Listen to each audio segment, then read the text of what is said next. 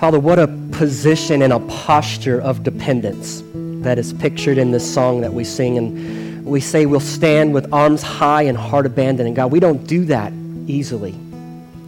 We don't do that with just anyone and, and risk, not risk getting hurt, not risk being abused. But God, you, with you, we can do that because you demonstrated that love for us. You're not some distant God who's unknown and impersonal, but you are a God who is very present and has made yourself known to us. In fact, you became so personal that you became one of us, like one of us, lived among us so that you could save us. And so, God, we, we can trust you. We can abandon ourselves to you, to your will, and to your direction. But God, that's hard for us to do as people who are independent. So would you break us of our dependence upon ourselves? God, I pray that you would draw us deeper into understanding your love for us and that you would quicken our love for you. Do it, God, however you see fit. And as we continue to worship this morning, I pray now as we uh, start to look at your word that you would teach us. Let your spirit guide. Speak the words you want to speak. And that your spirit would take uh, the words of your scripture today and apply it to each heart, each person's life as they each need. So that we would not walk out of here today unchanged. And that the Lord Jesus would be magnified. We pray it in his name. Amen. You can be seated. Well, good morning. morning. All right. I usually expect you're going to be a little more awake by the time I get up here. So, good morning. Good morning. All right. Because I don't just get up here and talk for fun, you know. I mean, I like to hear myself talk, but not that much. Hey, welcome this morning again. My name's Justin Rockoff. You're visiting this morning. I'm one of the pastors here, and I'm so glad that you are, are here this morning. Uh, if you're visiting with us, particularly, it's a great time to be here. Uh, we are still in our series that looks at who we are as a church. And so we're going to continue that today and then next week wrap that up. Um, but we're looking at who we are as a church, what makes us tick, what's important to us. And so if you're in a, in a spot where you're evaluating, uh, is this a church for me? Is this where God might be leading? This is a good time for you to be here. And, and we understand that uh, it takes time to evaluate. And so what we want to do is we're putting all of our cards on the table so that you see who we are and, and, then you can evaluate is this a place that God's leading for me and my family? And certainly along the way, if there's questions, we love to visit about that. But we, we, we spent the first four weeks looking at our core values. What, what makes us tick? What drives us? What, what fuels the decisions that we make? And it's not that other things aren't important. It's that when we say these are our core values, these are the things that when we're up against the wall, when the pressure is on thick, these are the things that, that rise up to the top as most important to us. So we looked at those uh, the first four weeks. And then we took a break last week as we celebrated communion. And today we're going to look at our mission statement. You know, a, a mission statement, uh, it, it's not just something that you put in writing and that, that groups and organizations do. I mean, lots of groups and organizations have a mission statement, but not a lot of them follow their mission statement. A mission statement is supposed to be how you get to where you're going. You know, next week we're going to look at where we're going, where we think God's leading. But before we can get there, we've got to talk about how we plan to get there. What is it that we're going to do to help us get where God is going? And a mission statement for churches uh, should be uncompromising. It should be unchanging. It should stand the test of time. There might be tweaks in wording and stuff here, but as, as far as the foundation of it, it shouldn't change. In fact, every church should have certain elements in their mission statement we'll look at this morning. But a mission statement is how do we plan to get where we're going? What do we do? And so if you're here evaluating this morning, and if you've called Houston home, uh, maybe you've seen these words. You know, we've got them painted on walls and, and you see them on at different spots, but maybe you've never thought deeply about it because we do. They're, they're not words that, that were chosen lightly. And so I want to walk through what it is that we as a church as this local group gathering, what do we do? What do we spend our time doing? So, our mission statement. How are we going to get to where we're going? This is our mission statement loving, living, and leading others to Jesus Christ. Loving, living, and leading others to Jesus Christ. Now, there, there's three separate components to it, but they all kind of fuel one another. In fact, the, the second two are dependent on the first. The second's dependent on first. They all kind of go back and depend upon one another. And so this morning we're going to look at each of these, these points loving Jesus Christ, living Jesus Christ, and then leading others to Jesus Christ. So if you have a Bible, I want you to start with uh, Mark chapter 12, verse 30 this morning. Mark chapter 12, verse 30. If you need a Bible, there should be a few on the rows in front of you. Feel free to grab those. Uh, and uh, if you are in um, Mark chapter 12, verse 30 in those Bibles, you're going to go to page 1148. 1148.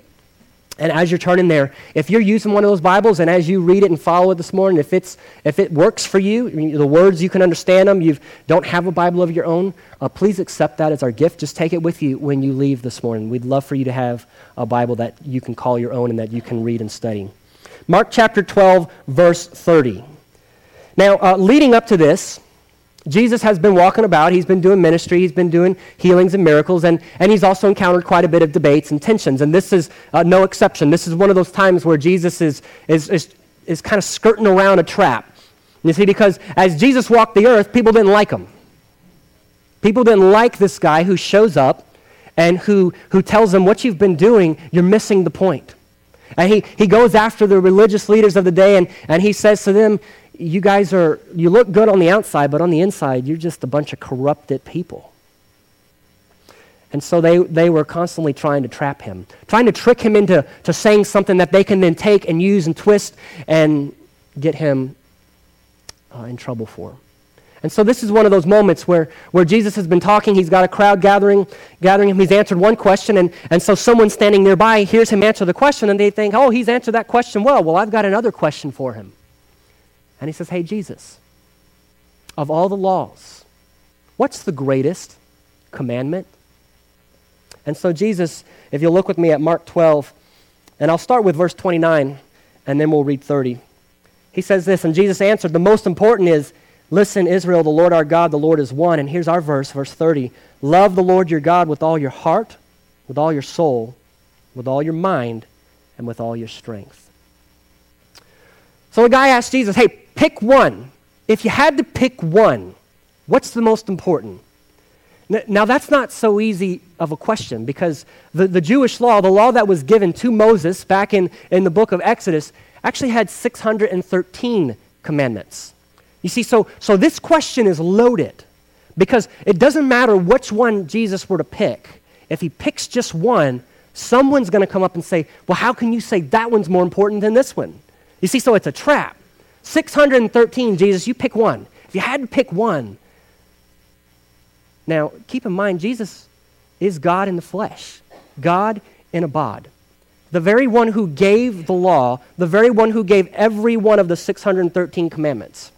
And you're asking God, who gave every one of those 613 commandments, pick just one. What's, what's the most important? That'd be like talking to you parents who have multiple kids and you say, pick one. Which one's the most important to you? Which one's your favorite? You don't do that. At least not in public, not in front of the kids, right? I mean, maybe behind closed doors you go, that one. Oh, that one's my heart. But you would never do that. All right, it's kind of like that, except on a much higher level. So it, it, it's, just, it's just reeking of debate, it's reeking of a trap. But as often as Jesus does, he doesn't answer as the questions posed. He doesn't pick just one. In fact, what he does is he goes back to a foundational moment and he says, The most important is this Hear, O Israel, the Lord our God, the Lord is one. As soon as he opens his mouth and says that, all of his Jewish audience around are going, We, we know that. We know that verse. You see, because what Jesus has started to quote here comes back from the book of Deuteronomy in the Old Testament. It's that fifth book of your Bible. It's the, it's the book that, that Moses wrote right before he was sending this group of, of Israelites that he was leading through the desert for those 40 years. They were about to cross into the land that God was leading him, and Moses needed to go over with them again the law. He needed to go over with these people who were, who were younger when they started out, but now who were older and whose parents had either died or were no longer, no longer around for whatever reason. And he says, We need to go over something here. This is what God has said. He's leading you into the land, and when you get there, here's how you're supposed to live. because God had a plan for them. When you go into this land, God was going to use Israel as his light. They were supposed to be a nation set upon a hill so that others would look and see how they live, how their God treated them, and how he was different, and they would be drawn to that God. And so, as soon as he says, Hear, O Israel, the Lord, the Lord our God, the Lord is one, everyone should be going, That's, that's the Shema, because that's what they call it Shema, to hear. That's, that's one of the most important verses in the Jewish Bible. They would, they would quote it, they would teach their kids Shema. Hear, O Israel, the Lord our God, the Lord is one. And then Jesus picks up the part that comes right after that. And this is where his answer is. Here's the greatest commandment. He says, Love the Lord your God with all your heart, with all your soul, with all your mind, and with all your strength. That's the most important commandment, he says. Now, there, there, there's four elements that you see in that verse. Love the Lord your God with all your heart, with all your soul, with all your mind, and with all your strength. Now, those first three, heart, soul, and mind, there are minor differences to them, but the point of the verse is all of your inner being. All of your heart, your center of emotions, your feelings, all of your soul, the, the rest of your inner being, and all of your mind, your intellect. Everything that is inside of you, love the Lord with all of that. And then the fourth one is your physical strength, your physical ability. Love the Lord with all of yourself, is what the point, the big picture of that verse is. All of your person, you're supposed to love the Lord with. You see, Jesus is saying, and then the point of this verse is, is that it's not just enough to love God with your emotions, but never learn more about Him. To, to just love Him and have a good, warm, fuzzy feeling when you sing great songs, but have no idea who you're singing to. It's not enough, because then you're only loving God with with one part of you. It's not enough, also on the flip side, to love God with only your mind, but to detach your emotions. You have all the right answers, you know this book inside and out, but man, your heart's cold. It's not impassioned for the God that you know about, the God that you sing about. That's not enough. You're not loving Him fully if you detach any of those. And so Jesus is saying it starts with this. You've got to love the Lord your God with all of your being, all of your person. Because Jesus knows the rest will follow. If you are loving God with all of your person, you don't have to worry about memorizing those 613 laws. I mean, think about that. If you were new to the Jewish faith, or you're just starting out as a kid, and your parents says, now we're going to start learning the law, and we've got to know all the commandments. Now, there's 613 of them. Okay, can you imagine sitting down and teaching your kid today, or you, you're learning something new, and you sit down and someone says, Now we've got thir- 613 things we need you to memorize. Maybe it's spelling words. Maybe it's flashcards with some kind. Maybe it's rules at the job. You've got 613 of them you need to learn, and, and all of them are important. You've got to know and understand all of them because you've got to follow all of them. Because if you're starting out this new job or if you miss one on the test, you're going you're going to have a consequence for that. All 613. Now, that's pretty overwhelming for anyone. Now, in their culture, it, it, would be just like ours. You know, you start them out young and you kind of teach them the way, and you kind of learn it and you kind of assimilate uh, parts of it as you grow up. You know, if someone were coming to America, I mean, most of us who are citizens, if we were to sit down and take that test for citizenship, we'd probably flunk it, for being honest. Because when's the last time we've studied that kind of stuff? When's the last time we thought through it? We, we take it for granted because we've been taught it and we've just kind of assimilated in.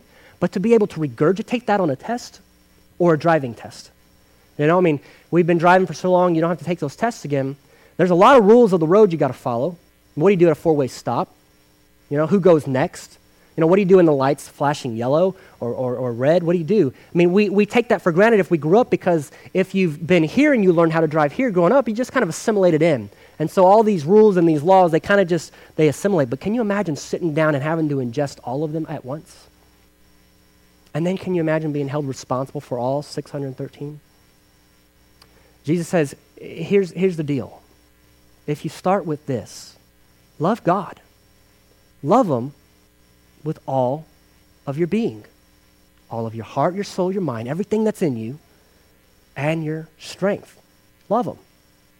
Whatever you do, do it out of love for God. Then everything else follows. That's what we start with at Houston loving Jesus Christ. Because we understand that if we don't first love God, nothing else good will follow. Now, now we love God because he first loved us. That's what first the book of First John says when he's writing this church. He says, "Hey guys, uh, let's not be fooled. You don't love God first and then he started loving you because you were so lovable." John says, "We start with the fact that God loved us. And that's why we love." For here, here at Houston, for us, it starts with what we do starts with loving Jesus Christ. It starts with our own personal vertical relationship with Christ and our corporate group relationship with Christ. Everything else that follows has to flow out of a love for Christ. If it doesn't, then we border on the edge of being just religious, and we border on the edge of just creating rules and doing things for the sake of looking good. But if we start with cultivating and nurturing a relationship with Christ because God has so loved us and demonstrated that love for us when he sent Christ to die for us, regardless of how we were, who we were. If we understand that, that should provoke love for Christ. And it starts there. And so, our mission, what we do, how we're going to get to where we're going, cannot happen if we don't first start with loving Jesus Christ. We can't neglect that. We, we can't neglect our own personal relationship with Christ, and we can't neglect our relationship with each other as followers of Christ. We have to start there. Because just like Jesus is saying, love God with all your heart, soul, mind, and strength, and he knows that the rest will follow, if we start with loving Jesus Christ, the rest will follow. And so we, we move on to that second point. So if we, if we start with loving Jesus Christ as a vertical relationship here, we start with our own, our own relationship and our relationship as a church with Christ, then next comes living Jesus Christ. And so for that, we're going to go to 2 Corinthians chapter 5. So if you'll turn to 2 Corinthians chapter 5, if you are in the Pew Bibles there, you're going to page 12. I'm sorry, not 1292, that's 1 Corinthians. You're going to page 1303. 2 Corinthians chapter 5, if you're in the Pew Bible there, you're going to page 1303. So we start with loving Jesus Christ. And we, we pick up a story of a man who loved his Savior. Because we pick up a story of Paul, who once was called Saul. And, and if you know anything about the Bible, even if you've never been around church, there's at least two names you know. Because usually you hate them Jesus and Paul. Jesus was that guy who talked like he was the only way to God. And then Paul's that male chauvinist, right? That, that's, that's the two people most people know. Paul's harsh. Most people wish Paul never wrote anything. But if you know the story of Paul, then you know as Saul, he was actually going and killing Christians.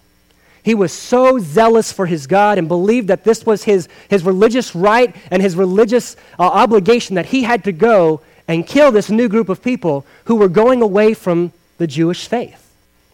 He, he had to go and, and stop this new movement, which had risen up, known as the Way. And he took it upon himself and he did that. In fact, the very first Christian ever killed uh, in Acts chapter 6, Stephen was killed while Saul stood right there. This is a man who had a, a great zeal that was misplaced, a religious zeal that was misplaced. And because of that, he acted on his beliefs and he went and he killed followers of Christ. On his way to a city known as Damascus to go and kill uh, followers of Christ and pull them out and bring them in prison, he gets stopped in his tracks, falls off his horse, blinded by this bright light. And from the light, as Saul, Saul's laying on the ground, blinded, it comes this voice that says, Saul, Saul, why are you persecuting me? Now, now, Saul was on his way to persecute followers of Christ. But here he is stopped in his tracks, and this voice comes out, Why are you persecuting me? And so Paul asks the question that probably many of us would have asked if we would have thought to ask it Well, who are you? From that light, the voice says, It is Jesus who you are persecuting. Saul's world must have been rocked at that point. Jesus had been killed. Saul certainly didn't believe he had been raised from the dead, like, his fo- like the followers of Christ did. And so now here he is, stopped in his tracks. He sees no one. All he sees is a light that's blinded him. And this voice says, Hey, it's Jesus. You're persecuting me as you go and persecute these followers of mine. To persecute them is to persecute me.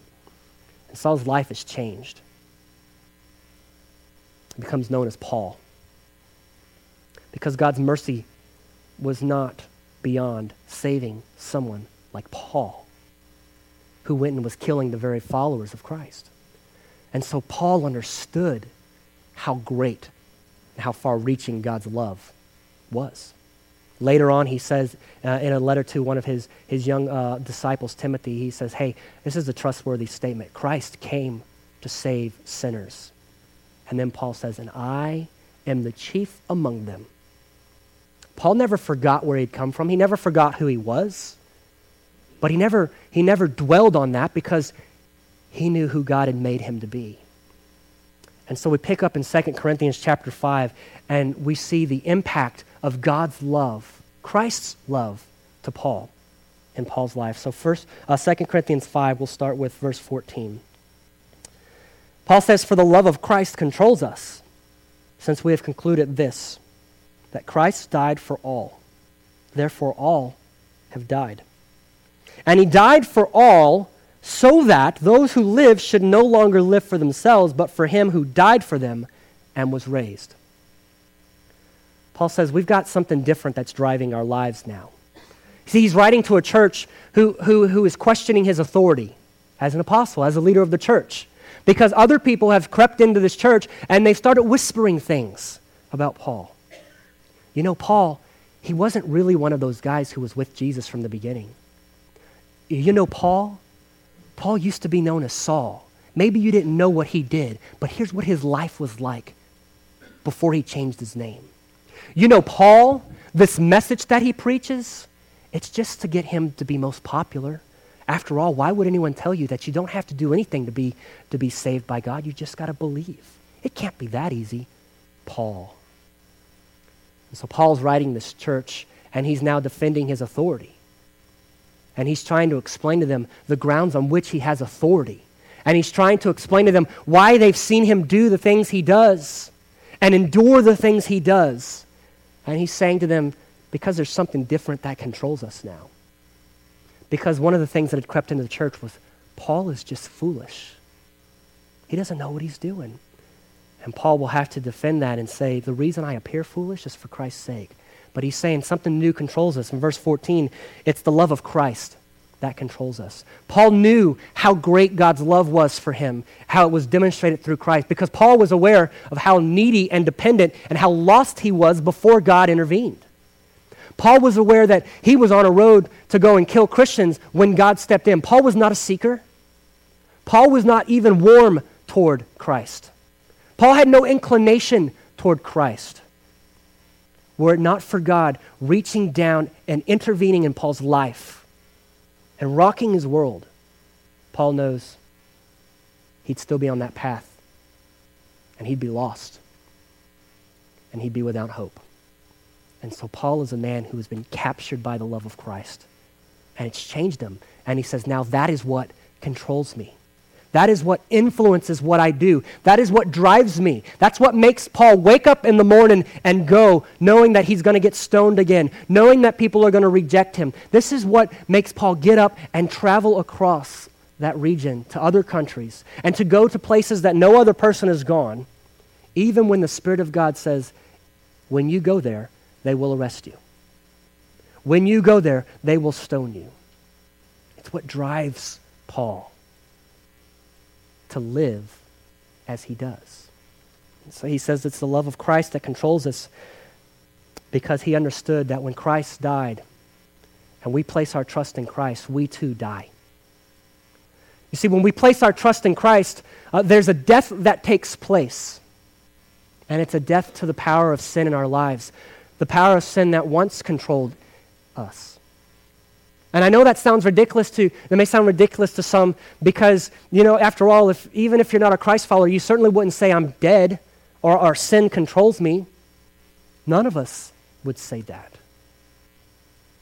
But the reality is, when we are controlled by the power of sin, when we have not yet placed our trust in Christ, when we are still separate from God, we're, we're blinded to those things.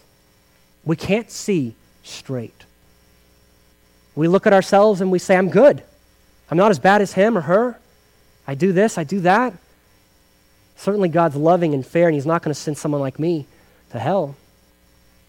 Paul understood that were it not for God opening his eyes, he would have still been in that spot too. He understood that when he placed his trust in Christ, that he too died, just like Christ died. And he died to the power of sin, which means sin no longer controls Paul. Instead, something else has taken that place. Because when Christ raised from the dead, Paul also understands that he got new life because Christ rose to new life. And so he says, Christ died for all, and so therefore all died. And then he gives us now the reason. Christ didn't die so that we can be warm and cozy inside a church building. Christ didn't die so that we can just huddle around with a bunch of other followers for Christ and, and wait there until the rapture of the church while everybody else out there is lost.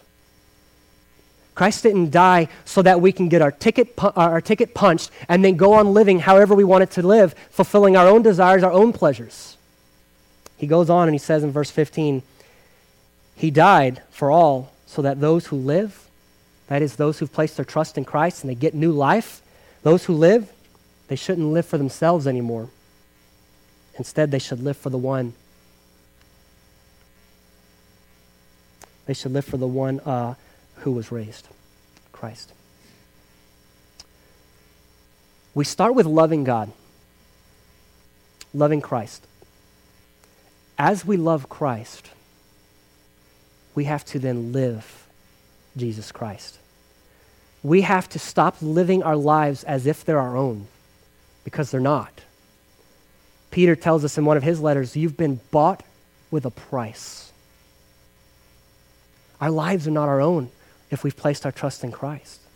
And so, for us to go on living like they're our own, fulfilling our own desires, doing whatever it is we want to do, and to neglect living for Christ is to lack in love for Christ. But if we start with loving Christ, loving Jesus Christ, and we cultivate and nurture that relationship, we don't neglect that, it should and must flow into living that out. Because the same love that we have experienced from God, if God would have kept it to himself and not lived it out, not acted on it, we'd all be still lost and dead in our sins, hopeless. But God did not keep his love to himself. He didn't keep himself hidden. He would have been fine to. God didn't need us, doesn't need us. God didn't lack anything when He sent Christ, when He created the world. God has always existed as Father, Son, Holy Spirit. Those three are perfectly happy all within themselves. They lack nothing. They lack no love. They don't need us to worship them. They're already worthy of worship. We don't add anything to God. But God could not keep His love to Himself because the type of love that God had overflows. And it's demonstrated and it's acted upon. And so, the way we're going to get to, to go where we're going, where God is leading us as a church, is we've got to start with loving Jesus Christ. And that love for Jesus Christ has to flow into living Jesus Christ. We have to live what we believe. It's not enough to stay in the comfort of the church walls. It's not enough to, to stay in a place where we are separate and protected from the evil grips of the world. We've got to get out and live out what we believe. We've got to get out and live a life that reflects the fact that God actually died for us because he loved us. And if we understand that, it should motivate us. See, Christianity is not about living a set of rules just so you can please some distant God. It's about responding to God's love because you understand how great it was and how desperate and needy you are. Someone in your life does something and shows you an act of love that, that just is beyond what people do. It's beyond gracious. Your response typically is I want to honor you in the way I live. I want to honor you in the decisions I make. But too often, what we do is we twist that and we say, I want to earn your favor. God's already given it to us. I want to perform and please you. God's already pleased with us because he's already pleased with Christ. And when we trust in Christ, we are put in Christ. So that as God looks at us, he sees Christ and he says, I'm pleased with you. And there's not a thing that you or I could do to make God love us any more or any less. And when we get that, we can't help but live that. That's why Paul can say it's the love of Christ that controls us. If we are cultivating and nurturing a love of Jesus Christ, it should and must flow into living Jesus Christ, living Him out, living out his, the, the, the things He's taught us. The way that He loves, we love. The way that He treats people, we treat people. And we do that among our coworkers, among students, classmates, strangers. Wherever we go, we live them out. But it starts with loving Jesus Christ and it moves into living Jesus Christ. And if we are doing those things, if we are loving Jesus Christ and therefore we're now living him out, that must lead to leading others to Jesus Christ. Leading others to Jesus Christ. So for that, I want you to just flip back one book to 1 Corinthians. 1 Corinthians chapter 9. So if you're in the Pew Bible, that's page 1292. 1 Corinthians chapter 9, page 1292 if you're in the Pew Bible. God did not keep his love to himself. The type of love that God has shown us is a love that is acted upon, it's a love that's demonstrated. And if we're loving Jesus Christ, and as we love him, we're living it out, we should be then also leading people to Jesus Christ. Now, Paul has, a, has something to say about how, how he did that, and we can learn from him about how he did that. So look with me at, at 1 Corinthians 9, and I'm going to start with verse 19. 1 Corinthians 9, verse 19. Now keep in mind, Paul is a Jewish person by birth. Paul knows the law of Moses and used to live under the law by Moses. 1 Corinthians 9, verse 19. For since I am free from all, I can make myself a slave to all in order to gain even more people. He says, To the Jews, I became like a Jew to gain the Jews. To those under the law, I became like one under the law, though I myself am not under the law. But he did it to gain those under the law. So let me stop there for a minute. Paul's saying, I'm not bound by the law anymore. Paul understood that when Christ died and he placed his trust in Christ, that having to follow the law for the sake of, of pleasing God was done away with. He couldn't do it anyway. He realized that, but now he could stop trying because Christ did it. When Christ walked the earth, when Jesus came and he lived, he fulfilled the law. That is, he never broke any one of those 613 commandments. He was always fulfilling the law. And when he died, he died having never broken one single law. So God's righteous requirement that was stipulated through the law had been met. So, how does a person who can't obey the law, can't earn righteousness before God by the way you live, how can you get accepted by God? You trust in the one who fulfilled the law. You trust in the one who met the requirements, the righteous requirements of God. And so Paul says, I understand now that in Christ, the law no longer has, has power over me as a way to live. In other words, Paul does not have to stop eating shrimp, stop eating bacon and pork. Paul can now, now wear clothes that are blended cotton. If he so desired, he could boil a goat in its mother's milk. That was one of the laws that you should not boil a goat in its mother's milk. I don't know why you would do that, but Paul, if he wanted to, he could do that. It didn't matter anymore. Now, there were elements of the law still that were carried over. Most of the Ten Commandments were still carried over because the Ten Commandments were the moral part of the law. Whereas a lot of the other parts of the law was more ceremonial. This is, this is what you do as a group of people in this land, a group of nation, a nation known as Israel. You are to sacrifice lambs. Paul knew I don't have to make sacrifices anymore because there's already been one sacrifice made through Christ and it's once for all. Paul knew that if he, if he messed up and sinned, he didn't have to go slaughter a goat. It's already been paid for. And so Paul is saying, I'm free from the law. I, I, I don't have to be under the law. But he says, for the sake of winning Jews to Christ, for the sake of seeing more Jewish people come to Christ, he's willing to submit himself to the law. He's willing to honor the law in their presence so as not to cause an unnecessary hindrance to them believing the gospel because Paul knew it doesn't matter. Uh, Paul knew that if it means I need to not work on the Sabbath, I won't work on the Sabbath while I'm among the Jews. If it means that Paul had to abstain from eating bacon or ham sandwiches, which maybe Paul had grown to love, I don't know, Paul says, I'll forego that while I'm among the Jewish people because it doesn't matter to me. What matters is seeing those Jewish people come to Christ. And so Paul says, when I'm around them, I'll live like someone who's under the law. I'll submit myself to the law. I'll honor the customs and the courtesies of that law. But Paul makes sure and clarifies at the end of verse 20, though I myself am not under the law. You see, it's, it, it's not that Paul is going back to living under the law as a way to please God or to earn favor or to get accepted. That's not what he's doing.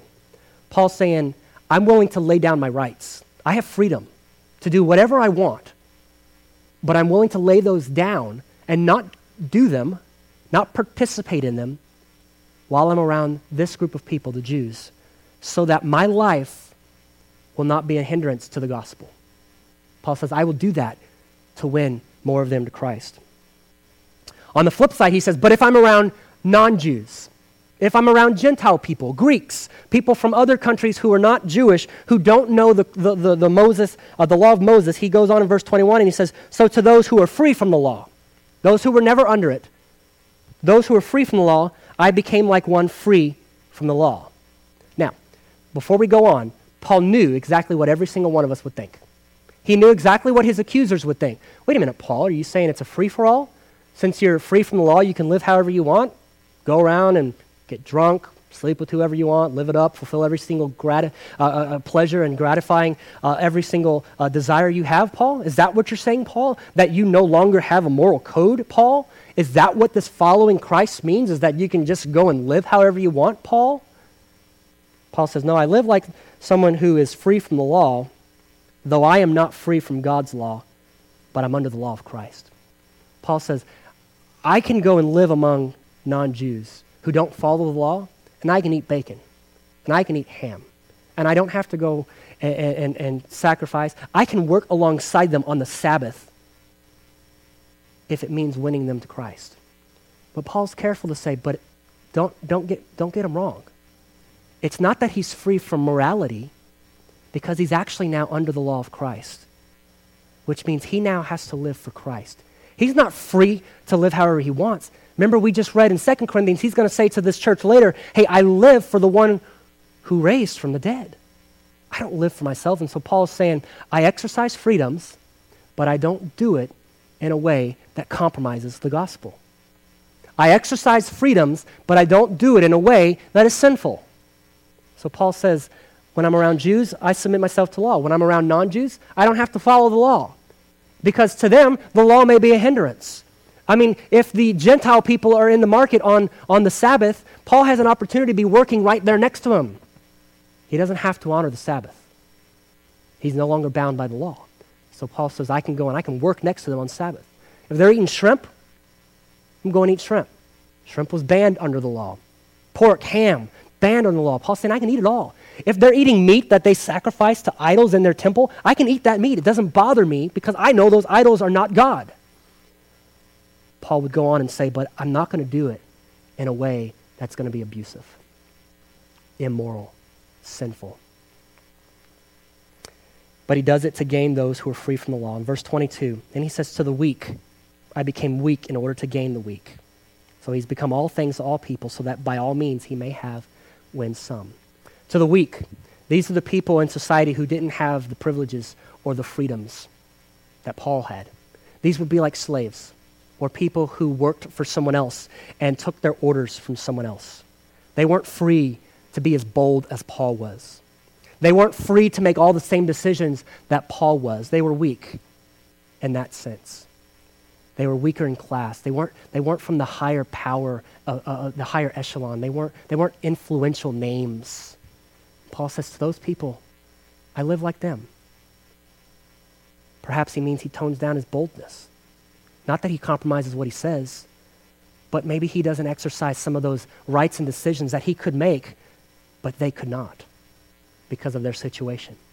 So Paul says, I became like them. And the bottom line is, he becomes all things to all people so that he might win some.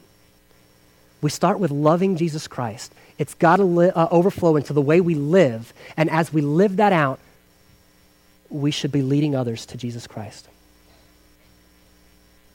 All three must be in place if we're going to get to where we think God is leading us.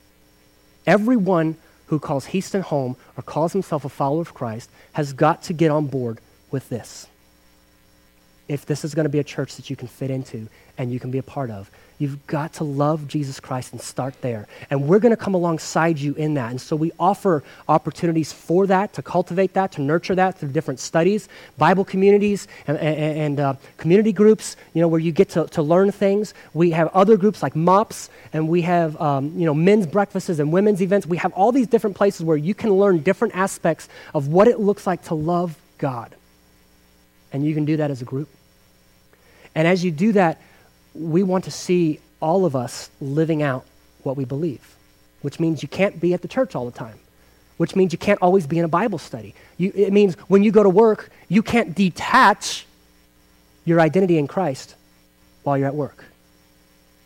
Because once you are bought with a price by Christ, you're His. And as soon as you claim that in public, eyes are on you, and eyes are on me. And as we live Christ out, eventually followers become fishers. And we've got to be leading people to Christ. How are we going to get where we think God is leading Houston Church? By loving Jesus Christ, living Jesus Christ, and leading others to Jesus Christ. The question you should be asking this morning is Do I fit in that? Am I, am I, am I cultivating and nurturing my relationship with Christ? My love for Him? And is that manifesting itself in the way I live? And if it is, am I taking those opportunities that God places before me to lead others to Christ? If you're visiting this morning and you're evaluating us, we're unapologetic about that, obviously. We're not going to apologize for the, for the fact that our goal is that we want to see people place their trust in Christ. And we are going to live our lives in a way, and we're going to work toward living our lives in a way that points people to Christ. And if that means exercising some freedoms, we're going to do it. But we're not going to do it in a way that's sinful. And if it means denying some freedoms, we're going to do it. But we're not going to create rules and standards and become legalists in that way. We're going to adjust and live in a way that is going to create, uh, to knock down unnecessary barriers to others hearing the gospel. So, where do you fit in? If you call Houston home to loving, living, and leading Jesus Christ? Does that reflect your life? And if you're considering Houston as a church, is this a place that God can lead you? Is this something you can get on board with? So, Father, I pray that you will help us to be a church that does that. I pray, God, that, that you will take us deeper, that you will reveal to us the areas of our lives that uh, we need to cultivate a, a love for Christ I pray that you will uh, help us to live that out. Show us what that looks like. Give us the boldness to do so. And then, God, help us to take those opportunities where you place people before us, relationships that we have or people we don't even know, to point people to you and to share the, with them the great news of your love. It's in Christ's name I pray. Amen. God's love was not beyond rescuing you. And it's not beyond rescuing anyone else. His love has bought you with a price and secured you. So go out, live out that love, and share it with others. Do it in the name of the Father and the Son, and the Holy Spirit.